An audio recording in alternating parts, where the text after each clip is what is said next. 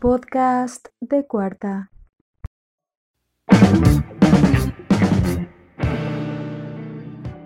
Buenas noches, querida gente, bonita gente, gente de Pueblo de México. Bienvenidos a un nuevo episodio del podcast de Cuarta. Como siempre, acompañándome mis amigos Eder y Simón. ¿Cómo están, amigos?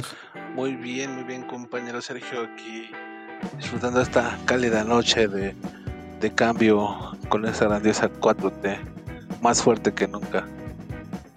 Muy institucionales sus saludos el día de hoy, amigos. ¿eh? Ya sabes, Muy eh, así empezamos siempre. Sí, ya, ya vi. Pero, ¿qué creen que hoy vengo con toda la actitud?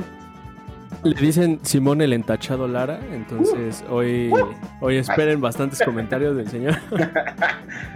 No estoy entachado, que quede claro.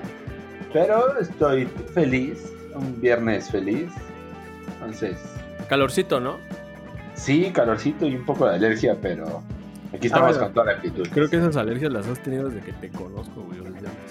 Sí, es como viene con todo el paquete de los Sí, tóxicos sí, y todo lo demás. que se- le deja una vida estable y normal. Ay, ya siendo Ah, amigos, siguiente tema, ¿cómo no? Vamos a empezar, amigos, porque si no, esto se va a salir de control. Eh, pues bueno, vamos a tocar unos cuantos temas. Obviamente, esto es lo más importante para nosotros durante la semana. Estamos esperando sus recomendaciones para hablar. No hemos tenido especiales, pero porque realmente no hemos encontrado como uno en específico. Y pues estamos esperando a que un integrante del equipo termine de ver un documental. Este, Uh, ya las. no dije culpas. nombres, no dije nombres, no dije nombres. Pues no soy yo, entonces hagan sus cuentas. ¿Algún otro compañero que le quite el veto ya? Una compañera que nos prometió en especial. Oh. Oh. Haciendo amigos como siempre. Y ahora sí vamos a empezar porque si no se va a salir de control. Pues bueno amigos, eh, vamos a empezar obviamente con los temas nacionales. Eh, eh, la semana pasada estábamos hablando de los fideicomisos, ¿no? Que estaba siendo por... Estaba siendo votado todavía y que se había aplazado la junta para el día 6 de octubre, me parece. Creo que fue el martes. Eh, el tema de los fideicomisos, ¿no? Hablando de darle cosas importantes a alguien, ¿no? Este, vamos. ya, eh. Ya, ya. Ay, sí, ya. Sí, pues miren, Creo que, creo que ni en la planeación, güey, estábamos tan así. No, no. fue meterle lo picosito al, al podcast. Los, los chistes locales Chistes locales. podcast de cuarta. A Pues quien le quede, ¿no? El saco.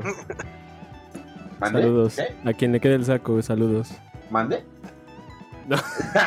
No, güey. ah, sí, cierto. Bueno, pues. Ahora Bueno. sí. Fideicomisos, ¿cómo no? Pues miren, ya por fin avanza esta, esta gran novela de los fideicomisos que, como aquí se los pronosticábamos a principios de este podcast, pues ya se armó la machaca. Ya en la semana los la, la Cámara de Diputados, después de tres intentos, eh, pudo ratificar la eliminación de 109 fideicomisos. Ya por fin se le se le armó al, al presidente. Eh, estos 109 fideicomisos dan un valor total de 68 mil millones de pesos. Es decir, este dinero directamente va a las arcas del gobierno federal. Pues a quién no le vendría bien unos, unos cuantos de esos milloncejos, ¿no? Me Pero- parece que esto lo querían mandar al sector salud. Obviamente sabemos que no. Este, esto se va a ir a, a otros proyectos, ¿no? Que trae ahí, pequeños proyectos que trae el presidente, como mover tierra. Y eh, bueno, hablando del aeropuerto de, de Santa Lucía. Y pues Dos sí, bocas. Dos Bocas, que está inundado, creo, ¿no? Estaba inundado o algo así, creo. Sí, Es por estuvo, el- estuvo un tiempo inundado. eh, Por ahí hubo una, un cambio de ingeniería. Pero vamos, el proyecto sigue y, y sigue viendo popa y, y veamos este gran proyecto de nuestro señor presidente cómo, cómo avanza. Por cierto, por ahí ya eh, el Fondo Monetario Internacional ya lo desestimó y dijo, no mames, México, estás viendo cómo está la cosa hacer una refinería. Sí, güey, pleno. de- mientras empresas particulares como Tesla está haciendo carros eléctricos y cada, cada vez las automotrices están haciendo más, me parece que en California que van a quedar prohibidos los coches eh, eléctricos en 2020, eh, perdón, con gasolina en 2025, pero aquí apenas estamos haciendo una refinería, ¿no? Y pues bueno, Sí, vamos, entonces, eh, pues sí, este tema de los fideicomisos pues ya formará parte de, de las actividades de, de, gobernación, el cual será la encargada de asignar estos presupuestos. Vamos, regresamos al, al PRI de los noventas, de los ochentas, el cual pues, esa era la función que tenían. Eh, y bueno, esperemos que esto, pues, si se va a destinar a, a otros proyectos, mínimo los fideicomisos que existían que sí tienen gran importancia como el Fonten o como este fideicomiso de apoyo a los periodistas este pues que han, que han estado en un conflicto o algo este pues haga la luz no vamos también y el, el, el de ciencia también el de cine tengo ahí un poco mis, mis, mis contras pero vamos o sea el dinero que se le va a quitar a ciertos sectores importantes solamente para puede tener ese dinerito como cajeta chica y tus arcas. Cultura es cultura, Eder, aunque no te guste el cine. Oye, ahorita mencionaba sobre el, el, tema del Fonden, que precisamente para, para chingarla de acabar, eh, pasa este tema del huracán Delta, que es un huracán que era como uno de los mayores que, se había, que había tocado territorio mexicano en no sé cuántos años me parece que entró a tierra con categoría 5, pero inmediatamente este, bajó a categoría 4, luego a 3 y bueno, creo que ahorita incluso ya se volvió tormenta tropical. Sí, sí. Lo que pasa aquí es el tema de que se combinó esta parte del fideicomiso del Fonden, el que decías que es el, el fondo para, para los desastres naturales, y pues obviamente, no, no sé quién acabas de... Ahorita comentaste a alguien en la planeación que, que dijo que, este, que lo bueno que había un fond, eh, estaba el fondent, pero pues ya vimos que ya no. Sí, vamos, aquí, aquí el tema curioso es... De la manera de decir que eliminar los fideicomisos, y me imagino a, a, Dios en sus arcas y sus aposentos. Y ah, ah, bitch, vas a eliminar el fondent, ahí te fue un huracán. Vamos, sí, sí, fue un huracán muy importante porque eh, fue categoría 4. Eh, se venía con ráfagas de 215 kilómetros por hora. Venía muy fuerte. Eh, al entrar a las costas, a los arrecifes de Quintana Roo, pues por suerte se redujo a categoría 2. Ya atravesó Yucatán. Ya está en el Golfo, de hecho. Ya como tropical. Y sí, por ahí un poco desafortunado pitió el quizás el nuevo presidente de, de Morena, este Mario Delgado, puso un tweet diciendo que pues todo el ánimo y toda la fuerza al, a la gente que iba a estar frente a este huracán, ¿no? Por ahí, al parecer, el gobernador de, de Quintana Roo eh, le contestó diciendo que que, que por eso, bueno, que qué bueno que existe aún el Fonden, o sea, tirándole la pedrada a recordar de que el que impulsó todo esto fue Mario Delgado. Qué pena, ¿no? Qué, qué, pena. Qué pedo y qué pena, güey, con, con, ese güey, pero pues obviamente... Celebraron, celebraron, con este aplausos y todo. Sí, güey, como si hubiera Sí. sido algo, algo importante. To- Pues, pues, Para mira, ellos sí, o sea, ellos lo ven como un triunfo. Políticamente es un triunfo. Pues sí, porque es una decisión a lo mejor de un gobierno que pretende hacer cambios importantes dentro de, del, vamos, de la política del país. Y pues obviamente si todos están de acuerdo se celebra con un triunfo. Obviamente el hecho de que estén todos de acuerdo no quiere decir que sea del todo correcto que, que hayan eliminado los fideicomisos. Sí. Si bien hay algunos que no, vamos, eh, no eran necesarios si tú quieres, yo creo que debió haber habido, debió haber habido una evaluación para eh, cada fideicomiso, pero no eliminas el fonden, Sí, por ejemplo, sí. ¿no? Sí, es lo que argumentan, ¿no? Que sí, sí se sabía que había mucha corrupción en ciertos fideicomisos. O de No que te eran digo muy referenciados a, a amigos, parientes o gente muy selecta. Pero vamos, eh, precisamente no por los mal, no por los malos usos de, de ciertos fideicomisos vas a tronar a unos importantes. Vamos, como el caso principalmente de- del Fonten. Creo yo que para un país que normalmente le, le pegan huracanes y temblores, creo yo que debería ser pues de gran importancia.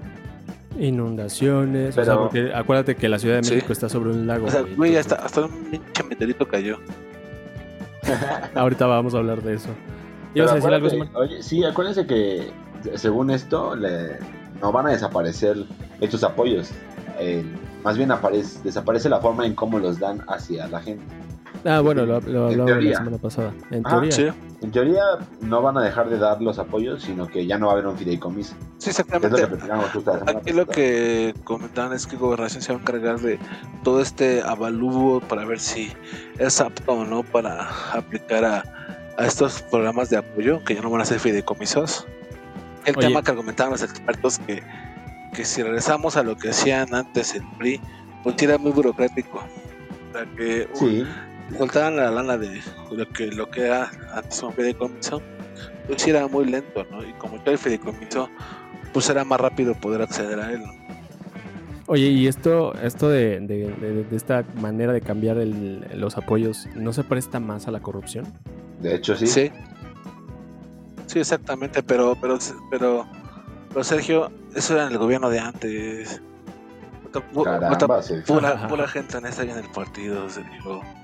Cierto, cierto. Me olvidaba que la corrupción quedó eh, abolida. Nadie que use liguitas. O, o- ah, no, ese sí está.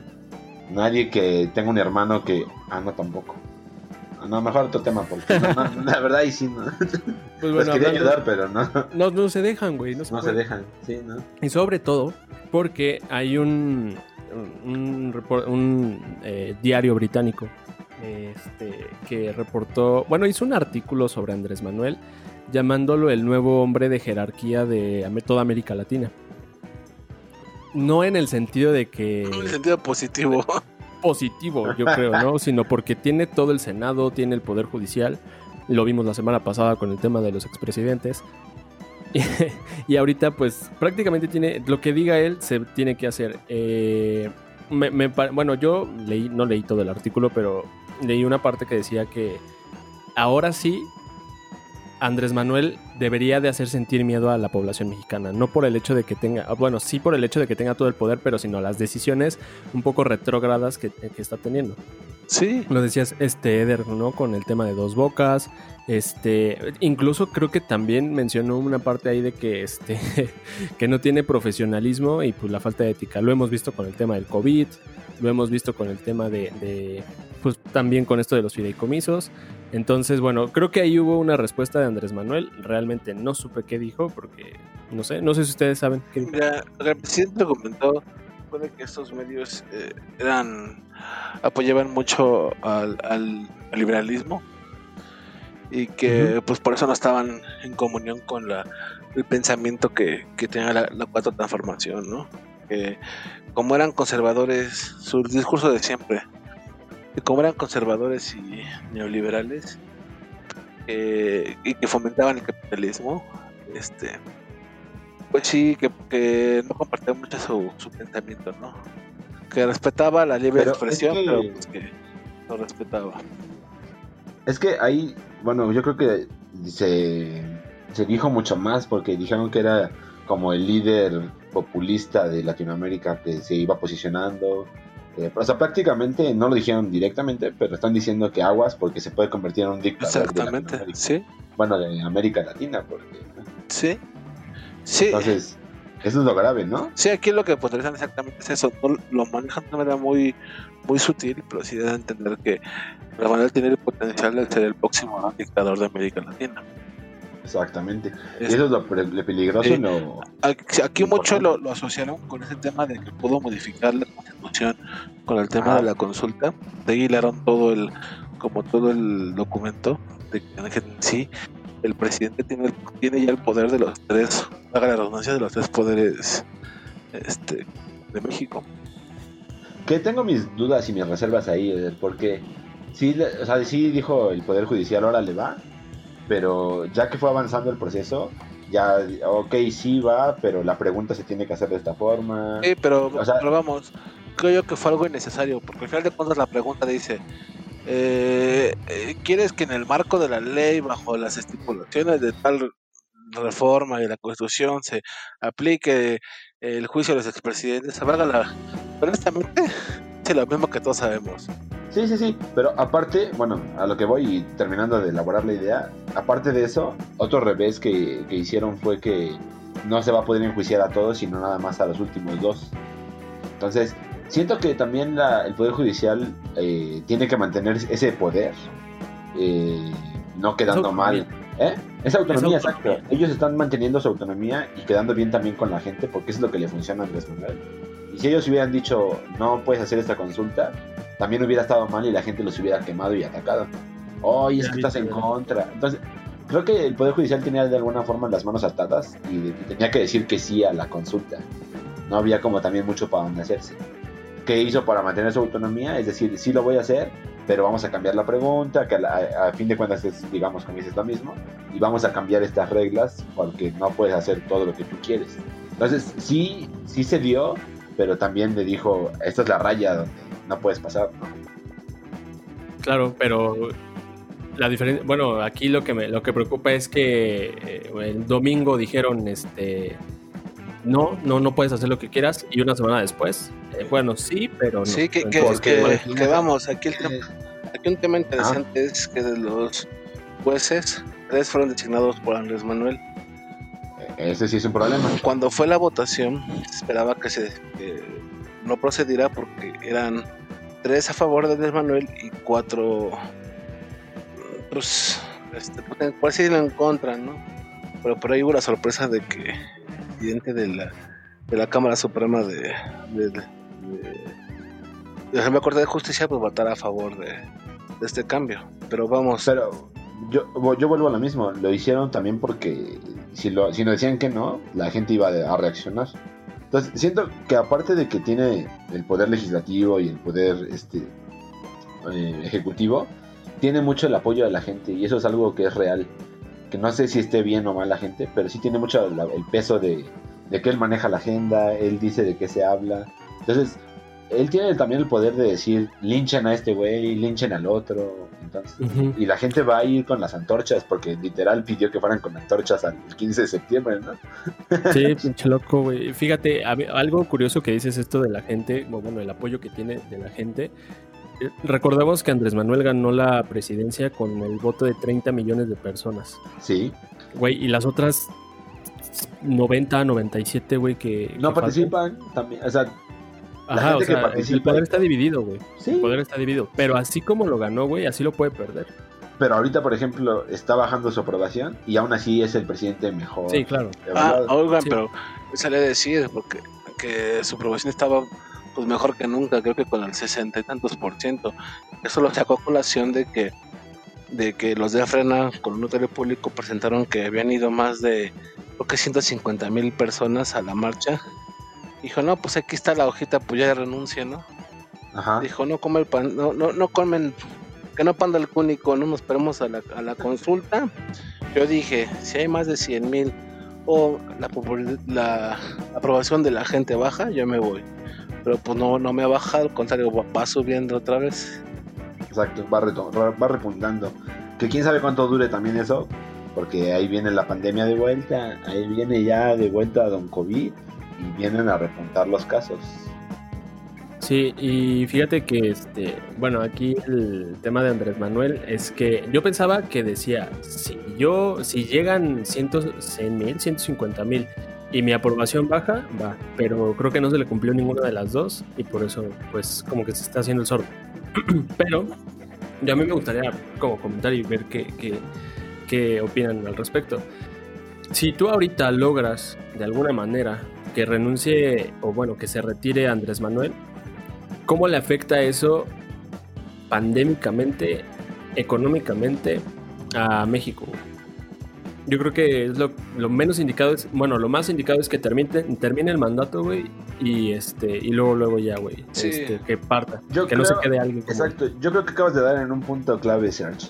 Eh, mucha gente no estamos de acuerdo con la administración y mucha gente es como de no mames, ¿qué pedo con Dos Bocas? ¿Qué pedo con el aeropuerto? ¿Qué pedo con las este, fideicomisos? Pero realmente si le pasa algo, si se muere, si se retira, si lo que quieras, eso afecta de manera negativa en Sí. el país. Tanto se vio así que el mismo Donald Trump la semana pasada que estuvo enfermo de COVID, el De dólar, el dólar bajó, ¿no? El dólar hubo un impacto económico porque el señor se enfermó.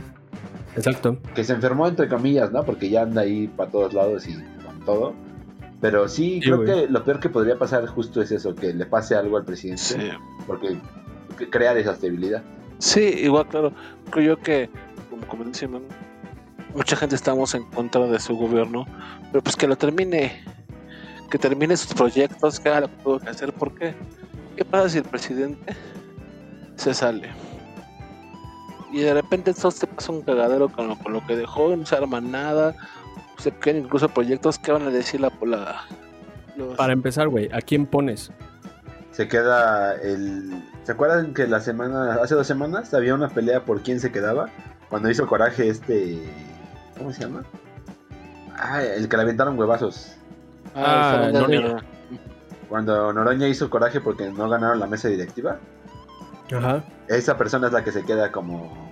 Ah, sí. Ajá, por eso era tan importante quién ganaba la mesa directiva. La ganó el Porque si le llega a dar COVID o algo, cosa que exactamente ganó el PRI. Se dieron ahí de alguna forma favores políticos que ahora se están viendo también en esta parte de los fideicomisos.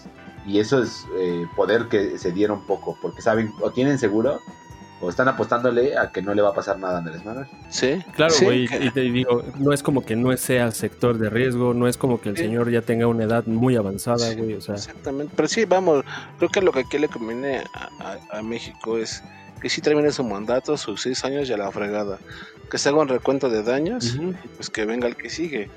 El interrumpir un proceso, como te digo, se van a caer inconclusas o porque si llega la, la oposición al poder, pues va a haber obras inconclusas, se van a cancelar, pues todo ese dinero inyectado pues se va a perder. pues lo que hizo, lo que pasó justamente cuando terminó lo de Peña Nieto y entró Andrés Manuel. Justamente eso va a pasar y puede ser hasta peor, güey. Sí, Y, y sabes qué también, que es importante eh, que nosotros no tenemos la, la verdad absoluta, güey. Por supuesto. Entonces, si él nos demuestra a todos los que no estamos en favor que, que las cosas se hicieron bien y que nosotros no lo veíamos, porque Ujú. justo quiero leer una nota que está, acabo de encontrar en, en Forbes, A ver. que dice, luego de que las remesas aumentaran por cuarto mes consecutivo, AMLO responde al Banco Mundial, al Fondo Monetario Internacional y hasta el New York Times, eh, organizaciones que predijeron un desplome en los envíos de dinero a México. ¿no? Dice, sus pronósticos fallaron, le dijo a estas tres instituciones, porque las Ok. remesas han ido aumentando pese a lo que esas instituciones eh, predijeron. ¿no? Entonces, que él nos demuestre que nosotros estamos mal es lo mejor que le puede pasar a México. Esperemos No, que sea sí, así. o sea, de acuerdo, de acuerdísimo. o sea, todos queremos eso, Si. Santa Lucía es un éxito, no mames, güey. Pues sí, el pendejo soy Hazte yo. otro, güey. bueno. Hazte otro en un pinche rancho otra vez, güey. O sea, en donde sea, güey. El problema O sea, de esto pero- es que no pinta bien, güey. No y se no, ve y no genera confianza, güey. No es genera confianza, exactamente. Exacto.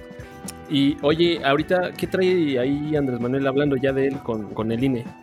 Pues miren, después de esta consulta, de lo de la consulta, se especulaba que la inversión que tenía que hacer para los para esta consulta ya hacerla bien por parte del INE, que iba a costar tres veces lo del avión presidencial.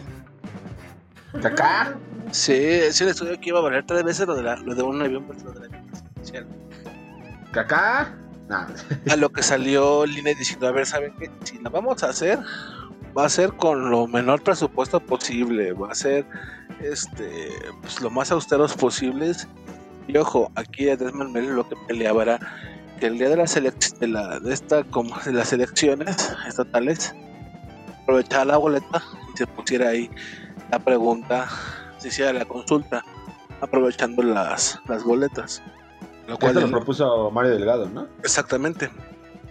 Pero, híjole. Lo no que Line dijo, no, sabes que no, o sea, no, pu- no puedes, tiene siendo propaganda política.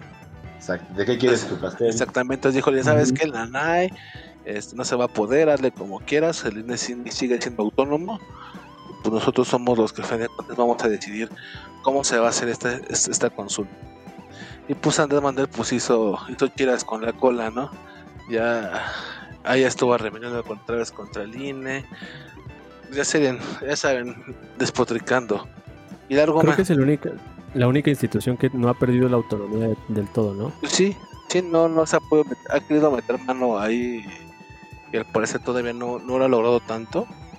Por ahí él salió a declarar de que esta consulta se va a hacer con eh, gente del pueblo, del pueblo bueno que quiera acudir y apoyar sin recibir una paga para hacer esta, esta consulta. Marros. Sí, y vamos, sí, sí, como si el presidente no conociera a su nicho. Sabemos Ah, que, claro, güey. sabemos que al Charo por naturaleza no le gusta chambear. Y todavía de gratis. Bueno, pero le va a dar su torta, güey, y su... y su- Clasista el Eder. Sí, No, clasista, eh. No, pero es una realidad. güey. Pinche sea, ¿qué te esperas, no? Ese güey se fue con todo. Perdón, güey, perdón, me proyecté. Oigan, y para acabar con los pleitos de, de Andrés Manuel, de alguien que yo sí extraño, creo que esperaría que la mayoría de los mexicanos lo estuviéramos extrañando. Ahorita está haciendo su chamba de manera genial como lo hizo aquí. Mi gordito precioso. Guillermo del Toro. Eh, No, el otro. Ay, el otro, el otro. el otro este, gordito precioso. eh, este, ¿cómo se llama? Carlos Bremer. No, el, otro gordito. Ay, ching, no mames, todos los gordos son ricos, ¿qué pedo? También Carlos Slim. ¿Qué pedo? ¿Por qué no tengo varo, güey? Sí, un momento. Un momento. Todo concuerda. Algo está haciendo mal. Pues Agustín, Agustín Carstens, amigo, eh, ahorita, ¿cuál es su puesto ahorita? Está en, en un tema de internacional. Ajá, ese es El el- Banco Internacional, ¿no? La verdad desconozco su, internacional. su puesto, pero la verdad es una Pero ahorita lo ¿eh? investigamos. Pero vamos, sí salió a declarar esa semana de que, pues sí se espera. Argumentó él que se espera una crisis importante, fuera pasando la, la pandemia, obviamente, por lo que todo, la mayoría sabemos. Y argumentó que a nivel mundial muchas empresas iban a estar en bancarrota, lo cual iba a provocar una, una desesta- una desestabilización mundial una pérdida muy grande de empleos. Y por ahí le, le hizo un, un guiño muy casual a- al gobierno de, la, de, de México, diciendo que los apoyos deberán ir más a los, a los incentivos fiscales que a otro tipo de, de cosas, ¿no? Y por ahí Andrés Manuel en su misa eh, eh, argumentó de que pues que, que es- que esos pronósticos de del señor San Agustín este pues no se iban a hacer no aplicaban para México que México está preparado para esta pandemia y que no iba a haber desempleo y las empresas no iban a quebrar que porque la economía mexicana estaba muy bien parada aplausos, ¿no? Aplausos, porque, híjole. Diego, yo aquí, eh, en teoría te digo, o sea, yo, yo estaría confiando más en Agustín, Agustín Carstens, pero fíjate que también Andrés Manuel tiene esa parte de, ¿cómo decirlo para no decir hocicón? Este, puta, güey, es lo que hablábamos ahorita, ¿no? ¿Optimista? Prefiero que demuestre, es que ni siquiera optimista, güey, es como muy arrogante con el pedo de su, de lo que yo voy a hacer y yo voy a hacer, güey. Vamos, creo que no tiene ahorita las posibilidades, ni las herramientas, ni absolutamente nada, no puede salir. Entonces, obviamente, yo creo que, que mejor se aguante sus comentarios, güey. O sea, sí, no te, no te enganches, vamos, ese yo sería, yo sería mi, mi, mi, mi recomendación. Oye, claro. Ajá. Es que, eh, no sé, puedes decir que Agustín Carsten se equivoca, cosa que es muy difícil porque te puede no gustar el, el gobierno, el sexenio. güey es el Buda de la economía Exacto, Él, él salvó a Felipe Calderón de muchas cosas. güey ha salvado a México tantas veces Como Guillermo del Toro. Ajá, imagínate una fusión de ellos dos sea güey es Dios güey como que Dios se separó en, en dos y fue Agustín Carstens Agustín Guillermo. del Toro. Agustín del ¿Cómo se llama esta cosa? Este, es el Kamisama, güey, de, de, de México, güey. Entonces, Kamisama. ¿Ibas a decir algo, Simon? Sí, que eh, una cosa es que no confíes a lo mejor en él porque digas, ah, participó en el gobierno de Felipe, está afiliado al PAN, o lo que quieras. Pero no es la primera persona que dice esto. Y es- yo les comentaba la semana pasada o la antepasada que Ernesto Cedillo también dijo prácticamente Ah, sí. la misma frase que está diciendo ahorita Agustín Carsten.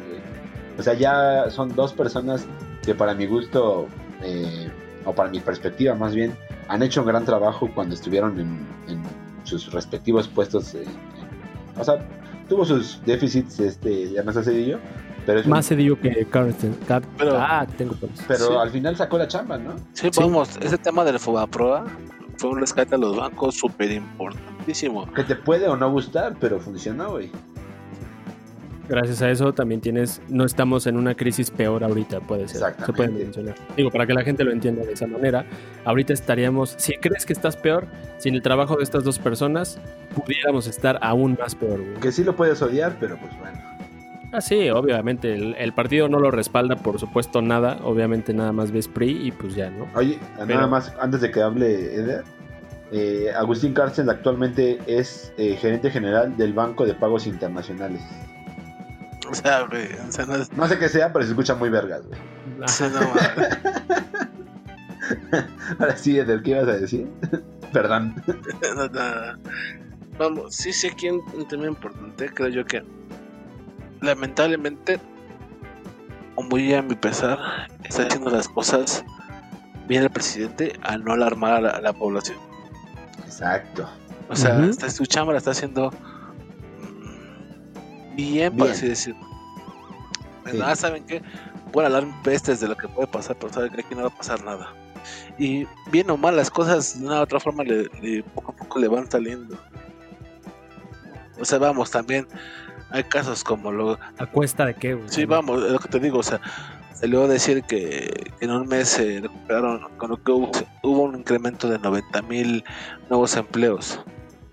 Viendo que tiene 70 mil muertos por COVID. Pues mínimo no esos mat- si es de, Pues son 20 mil, güey. si es de matemáticas, pues no son, no son Si se murió un mercadólogo, dejó su vacante, güey. Yo la puedo ocupar. pues obvio. Ya lo ocupó. pues sí, amigos. la- Realmente, pues te digo, el tema de la comunicación hacia el pueblo probablemente esté bien, pero hacia la gente de fuera, pues bueno, creo que sí se engancha. Y es que eso es lo que hay que entender con Andrés Manuel López Obrador, que es un excelente líder, güey. Te puede no gustar o no sus ideas, pero como líder es excelente, güey, es extraordinario. O sea, Sí. la lleva muy bien, güey. Sí, de- de- tan sencillo, en estos dos años que lleva él como presidente, dígame qué vez él ha salido a decir, saben que él la neta va a ser cañón. No. Va a dar sería malas tonto. noticias, ¿no? Yo creo que nadie te lo diría, güey. También se te cae la bolsa, güey. Te cae todo O eso, sea, pues. Es que es, es saber cómo llegar a la gente, ¿no? Y es que el presidente Ah, lo, sí, lo ha hecho, lo ha hecho bien. Vamos, tiene que llegar el secretario de Hacienda, este... ¿Cómo se llama? A decir que, Eh, que, Me- México va a estar en, en lo, lo- lo peor de la crisis económica en el 2021 y nada, nadie razonó sobre eso. Es no que, se comentó tanto, nada diciendo que es el secretario de Hacienda.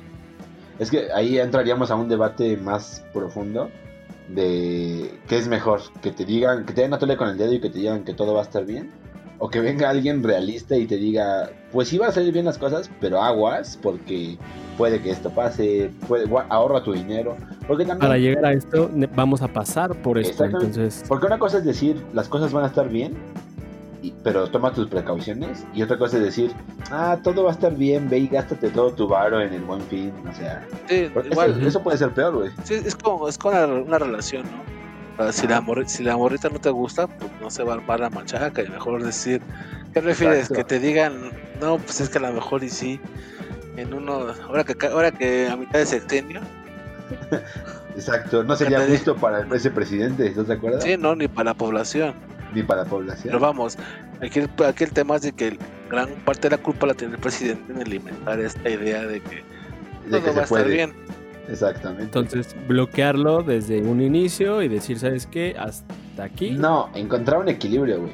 Porque, eh, no, bueno, yo no estaba tan en contra de lo que hacía Peña Nieto, por ejemplo. Tiene sus defectos, sí, muchos.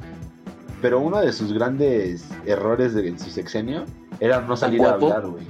De- No, bueno, No salir a hablar. sí, porque pasaban cosas y, y no guardaba silencio, güey. Y dejaba que pasaran los días hasta que se hacía más grande, güey. Y ya después era un pedote mucho más, mucho mayor, güey. Tema de los 43, por ejemplo. Ah, Pasó de los sí. 43, no sale a dar declaraciones, pasa el tiempo, se hace más grande, no da declaraciones, se hace más grande. Cuando quiere salir a hablar, ya está todo enfurecido y le empiezan a atacar. Lo que tiene Andrés Manuel es que pasa algo y al otro día en la mañana ya está hablando de ese tema o desviándolo hacia otro tema. güey. Claro, güey. O sea, o haciendo un pedo de, en otro lado para, para distraer la atención.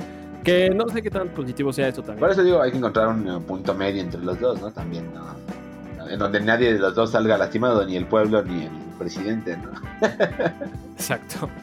Y pues para terminar las noticias nacionales, amigos, el tema del meteorito de Monterrey, este, pues fíjense, cayó un meteorito en un ejido, digo, quemó bastante pedo ahí. Estuvo bueno entonces, lo- la, la gente fue a, a donde cayó, güey, a recoger así piedras, güey, y, y cosas así. Entonces, este, pues bueno, ya saben, ¿no? La, pues esta sensación como de, de- de querer algo de fuera, güey, pero bueno, este, esa madre puede traer cosas, güey, que, que probablemente sean desconocidas en la Tierra y te puedes intoxicar y deja tú que sea el COVID, güey, sea otra cosa, ¿no? Digo, obviamente, pues puede ser, eh, pueden pasar miles de O cosas, sea, ¿no? eh, solamente... Igual nada más ojo. La, la banda empezó a vender la piedra, las piedras, los restos, Sí, vestigios en, en, en Mercado Libre. Hasta en cuatro mil pesos por, una, por un pedazo Ah, de, seas de- de meteorito. Aquí el sistema, ay, no me acuerdo, no sé cómo se llama honestamente, les mentiría. Pero creo que salió de que no era como tal un meteorito. Lo que era más como una onda como basura espacial, algo así. Ah, seguro, güey. O sea, que como tal no era una piedra incandescente del espacio, pero Digo, obviamente genera calor, genera esta parte de lumi- luminosidad Sí, que, que generó por, por la fricción que tiene con la sí, atmósfera. claro. o, o sea, vamos, luego el mismo, tema de, de- de Dios, ¿no? Sentado, diciendo, ah, va a tirar a fondear, no la pues ahí te va, un huracán. sí. Ah, no, no, no le captas, pues te va un meteorito. Güey, eso sí, estuvo, eso sí estuvo cabrón. O sea, el hecho de que cuando de- deciden eliminar el Fonden, el huracán, el meteorito, este, ¿qué más falta, güey? Creo que ha estado temblando en Oaxaca, entonces, pues esperemos que no pase a mayores. Digo, esto se nos hizo curioso la parte del meteorito precisamente por lo que está pasando el país. Digo, meteoritos caen 10 y no sé cuántos mil al día, obviamente en diferentes tamaños. Pero bueno, este, esto cayó en Nuevo León, se pudo ver en algunos estados y pues listo, no fue de gran tamaño, no pasó a mayores. Vamos a hablar ahora del tema internacional, eh, también un poco de COVID. Eh, Trump, pues comunicábamos la semana pasada que estuvo pues ya este, contagiado, ¿no? Ya lo, lo habían contagiado. ¿Y cuánto estuvo internado en el hospital militar ese? ¿Como tres, cuatro días? Sí, entró el viernes, estuvo sábado, domingo, y el lunes fue cuando salió a dar su vuelta ahí que se quitó el cubrebocas. Se quitó el cubrebocas y estaba como que respirando fuerte, no sé si lo alcanzaron a ver. Y sí, sí, por ahí este, se rumoraba que pues sí pasó dos noches muy complicadas el presidente, que sí tuvo complicaciones importantes respiratorias. todo. Ajá. Pero al parecer esto salió bien el presidente. Por ahí le administraron un, un cóctel de medicamentos experimentales. Y Ajá. vamos, al, al parecer la respuesta fue positiva. Y el presidente salió a declarar que, que a la población estadounidense y mundial que no le tuvieran miedo al, al- virus, ¿no? Que pues que todo Claro, era posible teniendo- y todo, pero pues, tener un equipo de médicos Claro. primera, de elite y- médicos del y mundo. tener güey. acceso a, a- nada, más, nada más pongámosle medicamentos ya no experimentales ya no de última gama medicamentos Y fíjate que es, ese señor es sector de riesgo, entonces tenían que rescatarlo de alguna manera, güey. Porque también volvemos a lo mismo, lo que hablábamos ahorita de Andrés Manuel. Si le pasa algo a Andrés Manuel o simplemente Andrés Manuel se retira, se cae todo, güey, al menos en México. Si se cae ese güey, puta, se cae la economía mundial, güey. Entonces, este, pues también es un impacto. De hecho, ahí mencionaba Simón, ¿no? Que se cayó el dólar, este, el punto, el peso repuntó, pero pues obviamente no por cosas positivas mexicanas, sino por cosas negativas gringas. Sí, y, justo es de lo que hablábamos hace ratito, ¿no? Eh, creo que también él salió a, darse la vuelta y a ver a que vieran que está bien para que no hubiera ese pánico y no, no hubiera esa, golpe más fuerte o ese impacto más fuerte a lo que es la economía de Estados Unidos. ¿no? Entonces también Fíjate. manejó bien su información. Fíjate, güey, que estaban manejando este tema que decían que probablemente ni siquiera le dio COVID, pero simplemente era como una faramaña, güey, para que, como propaganda política. de- de- de hecho sí, sí repercutió esto eh, en, ele- en lo que fue de las elecciones y ahorita subió en las encuestas creo que subió un 3 o 4% ya lo ponen por arriba de John Biden y sí se está emocionado este tema conspiranoico de que en realidad no tenía COVID y fue más pues, tema político ¿no? y lo que les decía la semana pasada que nada más faltaba que saliera airoso del COVID y iba a decir que él era el presidente fuerte y que así como él Sí. era Estados Unidos y Exactamente. vamos el, el discurso que, que se vio no Sí, y aparte, aparte de todo esto de que le ganó al COVID, entre comillas, de que pues se recuperó puntos en, en las eh, encuestas y todo esto, aparte se negó a ir al segundo debate. Entonces, él dijo que él no iba a atender por su condición y que porque no sé qué más cosas. Y Biden pues, tomó la misma decisión de que él no iba a ir, también con quién iba a debatir, ¿no? Entonces creo que el organismo en Estados Unidos, quien organiza estos este, debates, el INE de allá, el INE de allá, está viendo una dinámica diferente para ver cómo van a ser los, los debates. Este, Oye, fíjate, en ese aspecto yo, yo había leído que querían hacer virtual el debate. Ajá. Se intentó, bueno, ajá, era una de las ideas que, perdón, Sergio, era una de las ideas que tenían en la mesa, pero creo que Biden es el que no quiere, porque dice que un debate tiene que ser frente a frente. Creo que el que se negaba era Trump. Digo, no sé, ahí no tenemos clara la información, pero según argumentaban que Trump era el que se negaba precisamente porque a él le gusta interrumpir. Es un güey, pues bueno, que impone físicamente, entonces obviamente necesita, güey. Sí, es parte de su estrategia, ¿no? Exactamente. Este, pues sí, amigos, eh, vamos a seguir reportando lo que pase, sobre todo en las elecciones este, de, Estados Unidos, que ya vienen el siguiente mes, y también sobre los debates, pues a ver si pasa algo, ¿no? Eh, Ederco estaba comentando ahorita en la planeación sobre un paciente de COVID, no sé si quieres hablar de eso. Amigo. Sí, pues miren, les platico un enfermero en España que fue de estos que se apuntaron para la aplicación de la vacuna de Oxford, esta que traen con Moderna, que quizás es de las que estaban como más avanzados en esta carrera de las vacunas, lo que le dio COVID, que no generó los anticuerpos necesarios y esta persona le acaba de dar COVID. Entonces, esto viene siendo un poco de retroceso en la búsqueda de la vacuna, porque todavía hay algunas fallas por ahí. Que vamos, algunos expertos argumentan que una vacuna de lo que quieras, pues no precisamente en toda la población va a ser 100% efectiva, ¿no? Que va a haber casos en los que tu cuerpo sí lo pueda, sí lo pueda, sí pueda aumentar sus, anticuerpos y de veces en las que no. Pero aquí lo que se va a esta persona se igual se volvió a prestar para analizar su cuerpo y cómo la vacuna no logró contener este, el efecto del virus y así poder ver qué es lo que se puede hacer. Pero vamos, ahorita la vacuna de Oxford se encuentra estancada. Van a esperar eh, que sale de este proceso de, de, este paciente español. Y pues esperemos que, que solo sea algo colateral que tuvo que haber pasado sí o sí, que siempre pasa y que sigan con estos avances, ¿no? Que fíjate que creo que de alguna manera fue la vacuna que de la que creo que todos estábamos más esperando o más esperanzados y es la que más ha estado fallando. Digo, qué bueno que sean pruebas, claro. Oye, sí, vamos. Pero, ajá. Este, aquí el tema es de que si lo vemos como a nivel poblacional, los que le han explicado la vacuna, el porcentaje que ha tenido algún algún problema, pues ha sido menor. Ahora vamos, los anteriores casos se habían sido de enfermedades producidas por la vacuna, más no COVID. Entonces mínimo la función pues la estaba haciendo bien, ¿no? Que eliminar el COVID, o evitar que tenga el COVID. Era algo que hablábamos la semana pasada. Eh, esto es normal en todas las vacunas, con la varicela, con la viruela, con la influenza, con absolutamente todo, solamente que esto tiene el foco encima. En cualquier fallo, pues se va a reportar y se va a alarmar, obviamente. Justo era lo que quería yo eh, retomar. Ah, la otra, no. Y la otra es que esta, la noticia es que una persona de las que participan en la prueba le dio COVID.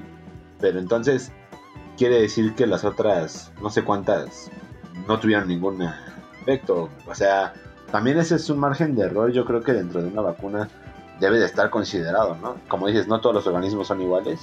Eh, yo recuerdo, por ejemplo, con la vacuna de la influenza, que mucha gente se la puso y, por ejemplo, en el caso de mi familia, mi mamá se la puso y le dio una reacción increíble que casi casi le dio influenza, güey.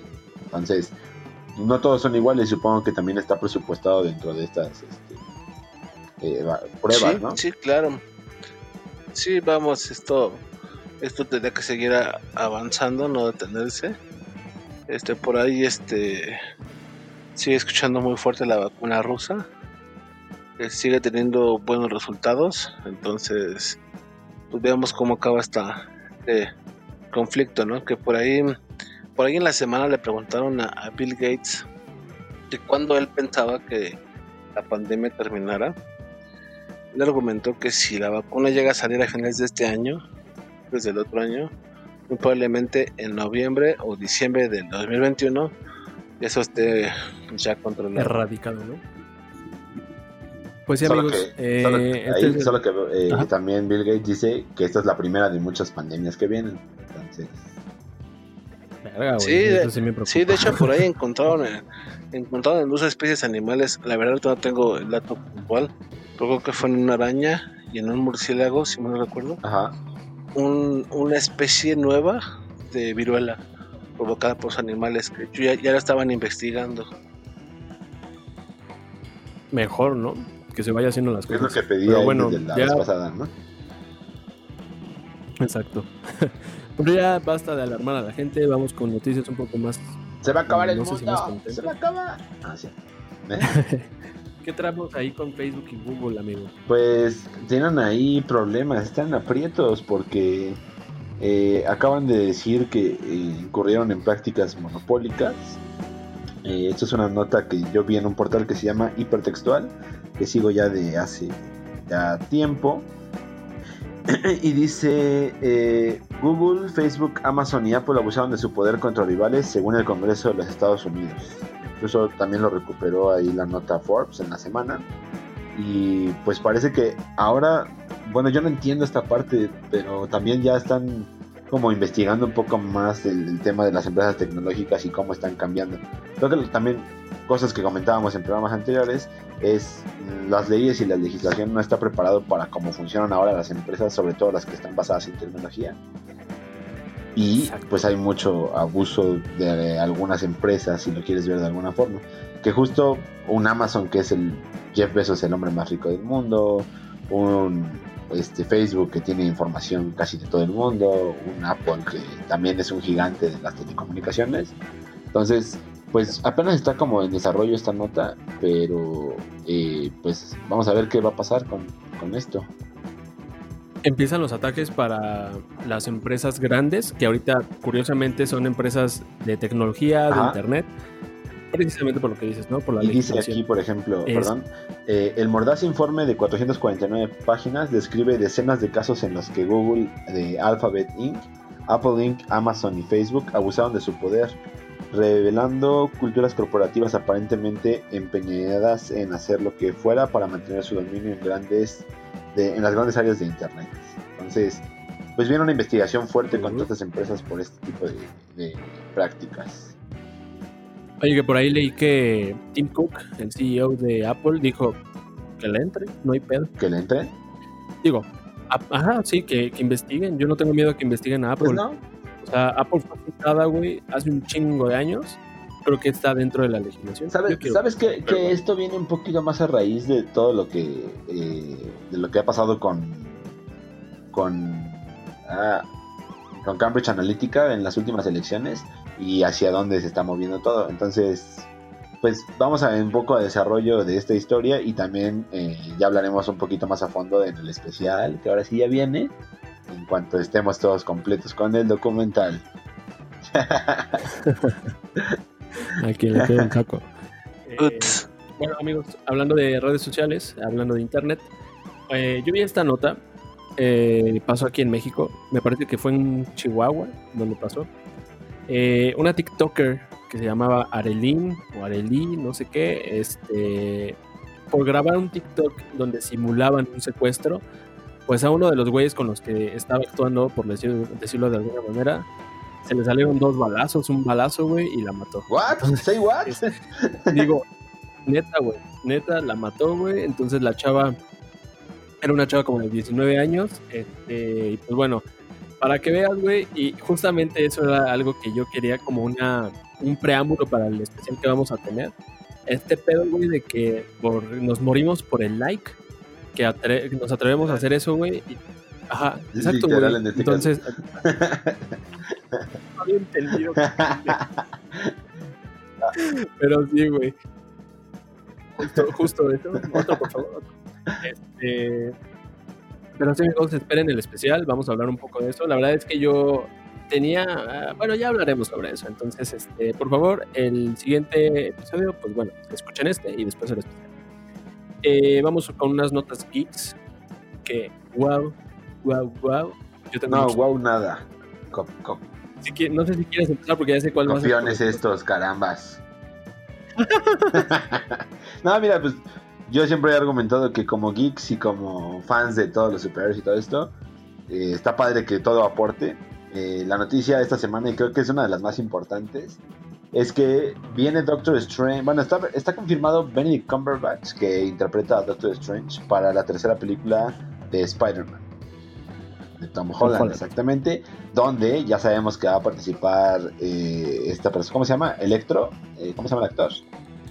Jamie Ah, Foxx. Jamie Foxx. Foxx. Y pues ya. Eh, de- recordemos que la película, la segunda película de Doctor Strange se llama Multiverse in Madness, que es este el multiverso en locura, algo así. Y a todo gas. Y y bueno, pues ya prácticamente nos están confirmando que vamos a ver un Spider-Verse o algo parecido en, en la película Sí. 3 de Tom Holland. Entonces, De, hecho. Que fíjense que todo esto empieza con Todo WandaVision. empieza con WandaVision, exactamente. Eh, porque, lo, como, ha, di- como ha dicho Kevin Feige, es WandaVision es la entrada a Doctor eh, Strange Multiverse in, Mad- in Madness. Pues ahora ya vemos que va a conectar con, con Spider-Man 3, ¿no? Fíjate, algo curioso, y digo, es algo que yo viendo bastantes fuentes, eh, digo, esto es por tema de pandemia. eh, obviamente, Flash, que es como la introducción de DC Ajá. al multiverso, va a entrar en 2022. Sp- eh, Doctor Strange ya se retrasó hasta Exacto. 2022. Ahora, estaban viendo, digo, al final negocios son negocios, eh, estaban viendo que el preámbulo de todo esto del multiverso va a empezar con WandaVision. Ahí va a ser la entrada. Que ya es el mes que entra, ¿no? Ajá, ya es el mes que entra. Oh, sí, Ya ya va a llegar.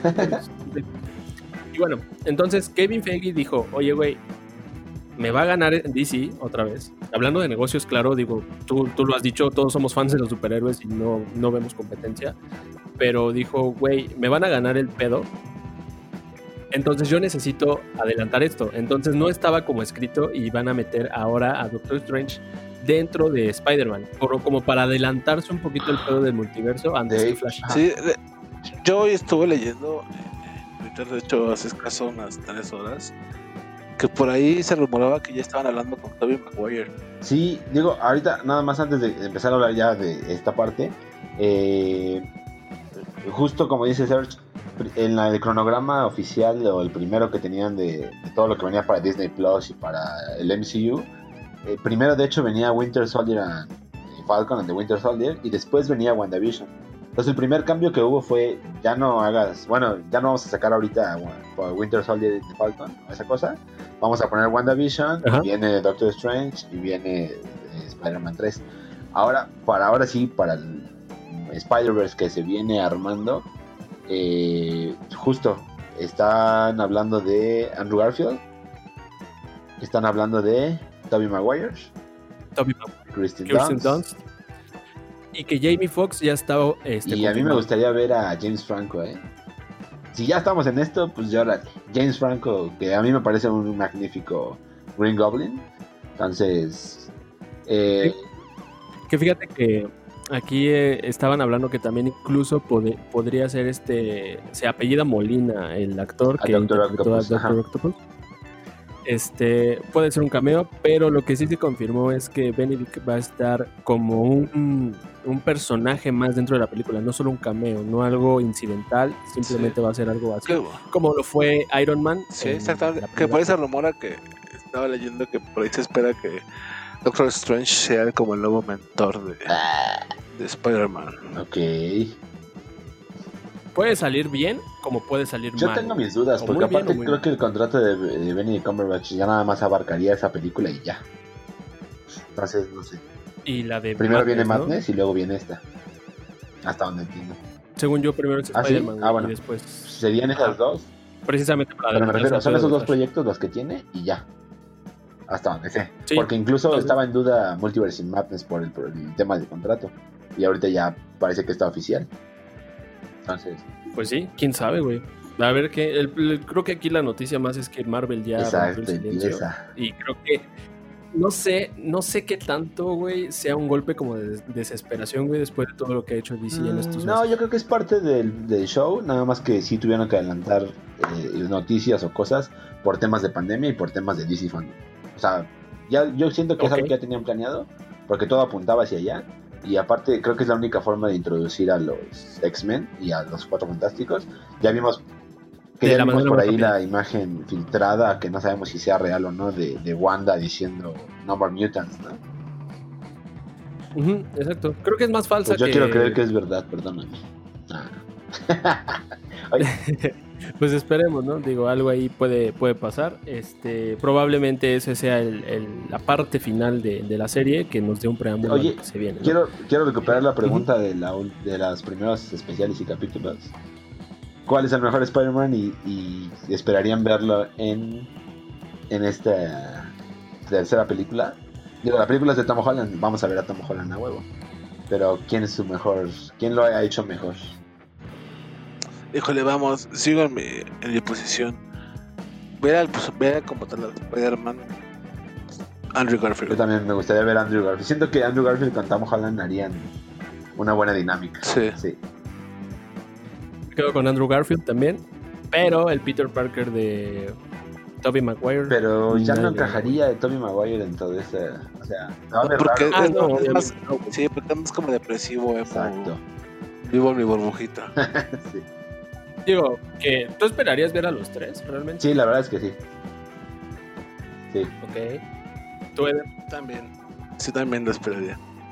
digo, es un sueño húmedo, güey, pero si me dan a escoger qué Spider-Man quiero. el Teniendo en cuenta que vamos a ver a Ben Affleck, a, a Robert Pattinson en el mismo tiempo, no en la misma película, pero al mismo tiempo, a, a Michael Keaton, Michael Keaton. En, el- en, pues, en unas películas. Se rumora que, que Christian Bale. Se rumora que Christian Bale y que ya dijo que la condición original era si papá, si papá Nolan me da permiso, yo entro. Y se rumora que ya le dio permiso a Christopher Nolan. Oye, y no sé, algo más ahorita de ahí de, de esa noticia, porque se, justo quería comentar algo de, del Batman de, de Pattinson. No sé si escucharon, esa noticia la acabo de ver, son rumores también, como el venado, son rumores, son rumores. Pero parece ser que suena muy fuerte que hay pedos entre Matt Reeves y Robert Pattinson. Pero, pero No un grado ya muy cabrón que están considerando cancelar el proyecto. No seas mamón, Porque güey. eh, Robert Pattinson está súper mamón, súper exigente, eh, que no quiso entrenar durante la pandemia, que no ganó masa muscular, que Matt Reeves dijo, bueno, pues lo soluciono con el traje, ponle un traje más robusto, y que Robert Pattinson se queja del traje, que se lleva mal con todo el equipo, entonces que están a nada de cancelarlo, y que incluso Matt Reeves ya dijo por ahí en algún comentario, que él lo que quiere ya es terminar la película y que el, Y dejar de ver a este cabrón. dejar también que la gente lo esté ubicando, o sea, esa, esa atención que está recibiendo, ya no la quiero recibir como de ya déjenme terminar esto y a la chingada, ya no quiero saber nada. Que es un poquito lo que le pasó a Ben Affleck al principio del proyecto. Entonces, Sí, güey. a ver Sí, cómo va, porque es una de las cartas fuertes de, de DC, con, sobre todo después del tráiler que mostraron. güey. Y probablemente, ahorita que dices eso, sea, ponle tú que se acaba la película, no la cancelen, no creo que la cancelen, digo, ya Ajá. tienen el presupuesto, pero no se vuelva a ver más nada de eso, güey. Y otra vez vuelves a con el mismo pedo de tus pues, este, proyectos cancelados. Que puede ser una especie de. Joker, un Elseworld donde no pasa nada. Pero pues sí, creo que la le estaban apostando que fuera una trilogía y iba a haber una serie de, de Gotham y todo esto. Entonces, Y pierdes hasta la posibilidad de que en algún punto, con el pedo de multiverso de, de Flash, se una a algún pues, un, otro. un montón de cosas que pierdes Batman. por elegir a un güey que falta de compromiso, ¿no? Esperemos que sean falsos. Pinche Simón, estás dándole, estás dándole, estás dándote la razón, güey. Sabes el gusto que me profeta, da. güey, pero- porque- Pero esperemos que no, esperemos que me equivoque y veamos uno magnífico Batman. Claro, güey. Sí, es, creo que es lo que todos queremos ver, güey. Pero no sabía eso, sí no sabía nada. No Tiene poco que lo ah, sacaron como rumores, porque eh, de hecho, eh, como dato importante, quien está hablando de este rumor de, de Christian Bale es este We Got Discover, que son quienes eh, adelantaron que Ben Affleck regresaba. Entonces, una fuente ya bastante pues confiable entre comillas. Entonces parece que sí. eh, Christian Bale pues, ya es un este prácticamente un hecho. Esperemos que sí. Que, que, que vuelvo lo mismo claro. con Tobey Maguire. Para mí, Christian Bale no encaja dentro de este universo. Sí, no, no. Nada. Nada, güey. Exactamente. Es lo mismo que Tobey Maguire, pero bueno, esperemos a ver qué. Exacto. Pues ya ¿no? síguete, amigo, con Green Lantern. Gorda en tobogán me aviento. Green Lantern, ese proyecto esperadísimo por todos los DC fans. Por fin tiene luz verde como un formato de serie para HBO Plus. Literalmente. Luz verde. Luz ah, verde. mira, y sí, eso fue sin intención. Eh, Simón Paz, Jessica Cruz y otros linternas verdes van a estar eh, protagonizando esta serie. Entonces, Madre. no, no Ah, es película, es no una película. serie. Está Mejor más aún, padre. ¿Sabe? No sé si algún, creo que Eder, sí tuviste la oportunidad de ver la película animada de Green Lantern, donde contaban varias historias sobre diferentes linternas. Sí, Eh, espero yo, la verdad, que sea un formato parecido en la serie. Que el primer cap como, como historia. como historias independientes, ¿no? Que después se, se comulgan en una. Exactamente. Y entonces tendríamos a Simón, no sé, creo que se llama Simón Paz en un capítulo, a Jessica Cruz en otro, a lo mejor a Kyle Gardner en otro y así, para que al final vaya un evento masivo, ¿no? Conjunto, güey. Sí, claro. Entonces, tiene luz verde Wow. y viene para HBO. HBO para competir con WandaVision y Winter Soldier, Falcon and the Winter Soldier. Ay, güey. Esa madre. Pues, Va a ganar. eh, esperemos a ver qué. Es que esperemos que sí, cómo, cómo lo. Exactamente. Estaría interesante ver qué pasa después de, de Flash y ver cómo, cómo llevan esta serie de, de, de Green Lantern. Sí. ¿Y sabes qué pienso yo? Que eh, los primeros vistazos del multiverso los vamos a ver en el Snyder Cut. Siento que Flash ya va a dar esos primeros este, pistas. Eh, y otro rumor, eh, esto lo publica una reportera en Estados Unidos, es que dice que el Snyder Cut está programado para el primer tri- cuatrimestre de 2021. Que quiere decir que para marzo ya debe de estar el, eh, publicándose en, en HBO. Oye, pero fíjate que aquí, al- al- ahorita que mencionas esa parte de Flash, eh, me acuerdo que Ajá. este Snyder dijo que en esa película íbamos a ver algo de Importantísimo, Flash que iban a romper. importante. Entonces, Yo creo que va por ahí eso, ¿no? y eso va a dar pie a muchas cosas que, que se van a venir interesantes. Pero mira, ya estamos viendo linternas, ya estamos viendo todo. Eh, yo quería rescatar algo de aquí. Eh, tanto WandaVision como Winter Soldier and the Falcon, esta serie de HBO de Green Lantern, eh, incluso de Mandalorian. No, bueno, espero que ya tengan el mes que entra oportunidad de ver de Mandalorian. Son series que son están producidas en un formato híbrido entre serie y película de Hollywood. Entonces no se ven como el Flash de Grant Justin o como Supergirl y le tiran mucho hacia el, al aspecto del cine. Entonces eso, eso es la magia, perdón, al- esa es la magia que funciona con The Mandalorian. Exacto, que al menos, digo, eso fue algo real, esto es algo este, que se leyó, que se publicó. Disney lo dijo abiertamente, le estamos poniendo a las series de Marvel y de Star. Wars la- el presupuesto, el presupuesto que le, se llevan con una película. Entonces te está hablando de un proyecto, o sea, como si estuvieras viendo una película cada episodio. güey. Entonces, realmente creo que aquí viene a cambiar el tema de, de, pues de las, del formato de las series. Yo creo que vamos a tener más series pues, más fregonas fuera de los superhéroes de aquí en adelante. Oye, Gracias a y esto, claro. hablando ahorita de Disney Plus, eh, ya, ya siempre me extiendo con estas partes, pero eh, tiene eh, una parte importante con el nuevo servicio que va a, llegar a México incluso, es todo este tipo de contenido nuevo que vamos a ver y que no hay que estar esperando en el cine. Entonces, ya, estu- ya estrenaron por ahí, eh, ¿cómo se llama? Mulan, que fue un pago extra.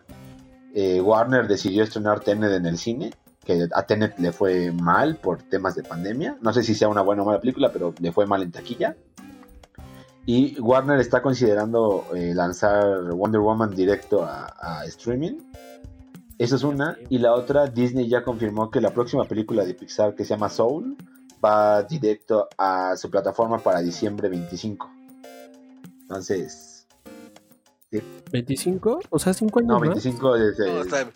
25 de día diciembre. 25, Ay, no año güey, qué 25. Ah, lo que había alcanzado a leer es que no este. No tiene costo costo extra. extra. Hasta ahorita no tiene costo extra. Y es un estreno pues, que íbamos a ver en el cine y ahora se va a poder ver a través de Disney Plus. Patrocínenos, ya que estamos hablando de. También. nueva, nueva normalidad. Sí, vez. porque. Bueno, ay, te digo que me haces extenderme. Eh, Patty Jenkins, directora de Wonder Woman, eh, está haciendo un movimiento justo en Estados Unidos para que hagan algo con los cines, porque ella prevé una, una extinción de los cines como los conocemos por el tema de pandemia. Recordemos que en Estados Unidos no fue como en México, que ya dieron chance de abrir, sino que siguen cerrados.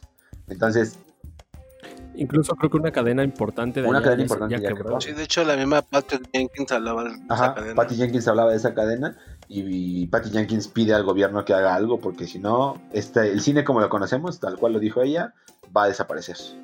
Que le va a pegar mucho a, a, pues a productoras, a cines como a cadenas de cines que pues ahorita no están laborando. Ya, creo que es todo, ya no le hagan. Pues bueno amigos, vamos para las últimas dos notas que pues, lamentablemente son decesos. Eh, obviamente eh, no nos gustaría dar estas noticias, pero bueno, el primero de ellos, como yo creo que el mundo del pop, el mundo del rock eh, conoce, eh, Eddie Van Halen eh, partió después de perder una batalla contra el cáncer de después de años, esto lo informó su hijo y me parece que fue el miércoles o el martes, no recuerdo, pero bueno, eh, se va una de las grandes estrellas del rock, uno de los mejores guitarristas según para la revista Rolling Stone. Eh, ¿A ustedes les gustaba Van Halen? Y la verdad sí me gustaba, me gustaba mucho cómo tocaba Eddie. Sí, vamos, era de los últimos grandes virtuosos de la guitarra. Sí. Eh, y pues sí, es una pérdida importante para el rock. Rock, como lo conocemos, es- va, está muriendo cada día. Y sí, es una pérdida muy sensible. Este, por ahí se esperaba que para el próximo año calan por ahí algo Van Halen, pero pues con esa noticia pues todo se, se Pero detiene. tenemos a. Y... A ver, sin Sí, comentarios, güey. Este, nada más como dato curioso, fun fact.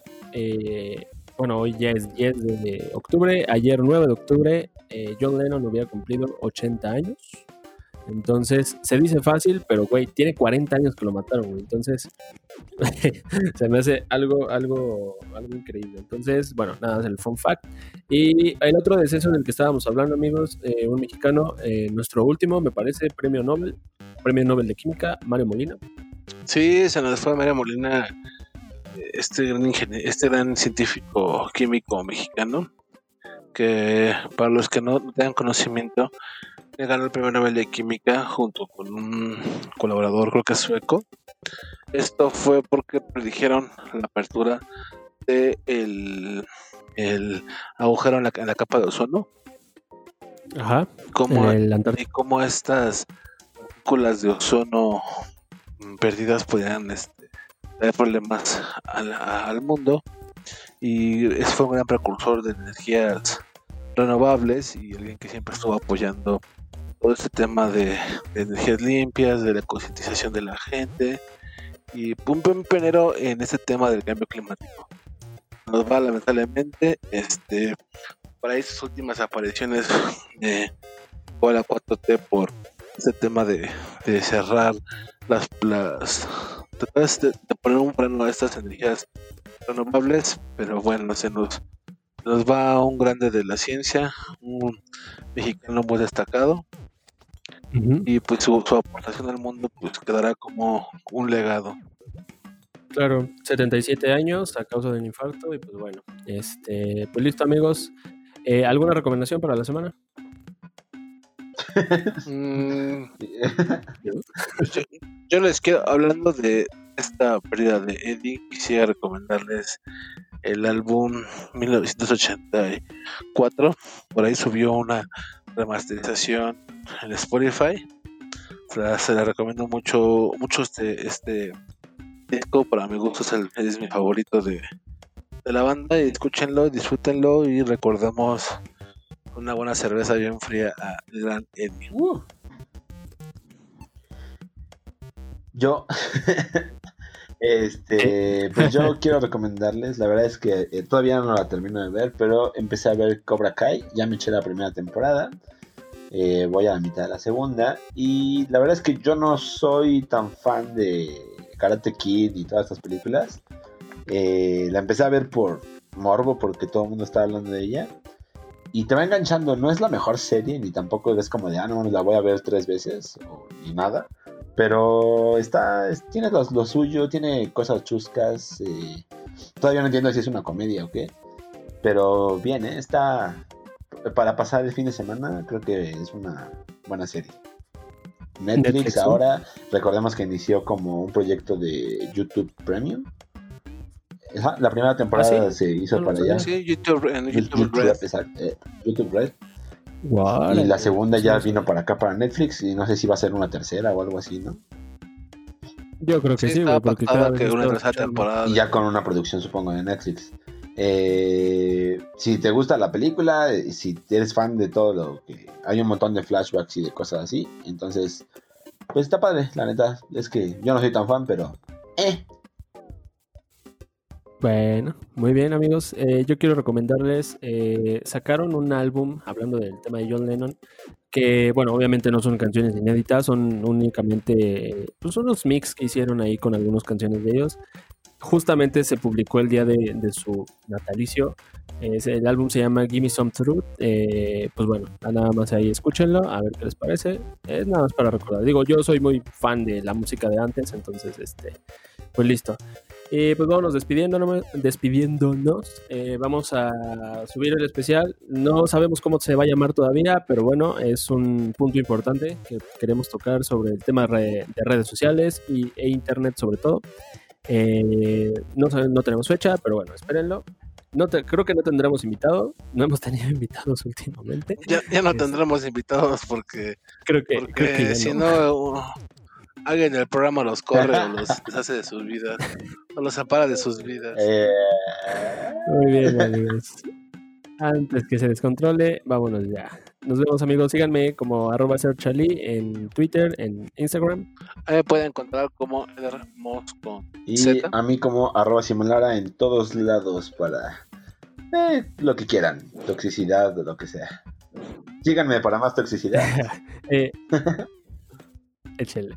Eh, sigan las redes del podcast en Podcast de Cuarta en Facebook y arroba Podcast de Cuarta en Twitter. Me parece que también tenemos Instagram, creo que casi no lo utilizamos. Ah, y por cierto, ya tenemos una página web. No sé si quieres comentar más sobre eso. Eh, el podcastdecuarta.com eh, y estamos próximos a empezar a subir notas. Pues como lo que escuchan aquí, pero escrito. Para Exacto, y me parece bueno, buena idea invitar a la gente que si quieren comunicar algo a, través de esa plataforma, si quieren escribir algo, simplemente va a ser como un, foro abierto. Igual que aquí para venir a hablar, igual allá para que vaya, escriban lo que quieran. Bien, entonces, pues bueno amigos, ahora sí nos vamos despidiendo. Bye. Bye. Bye.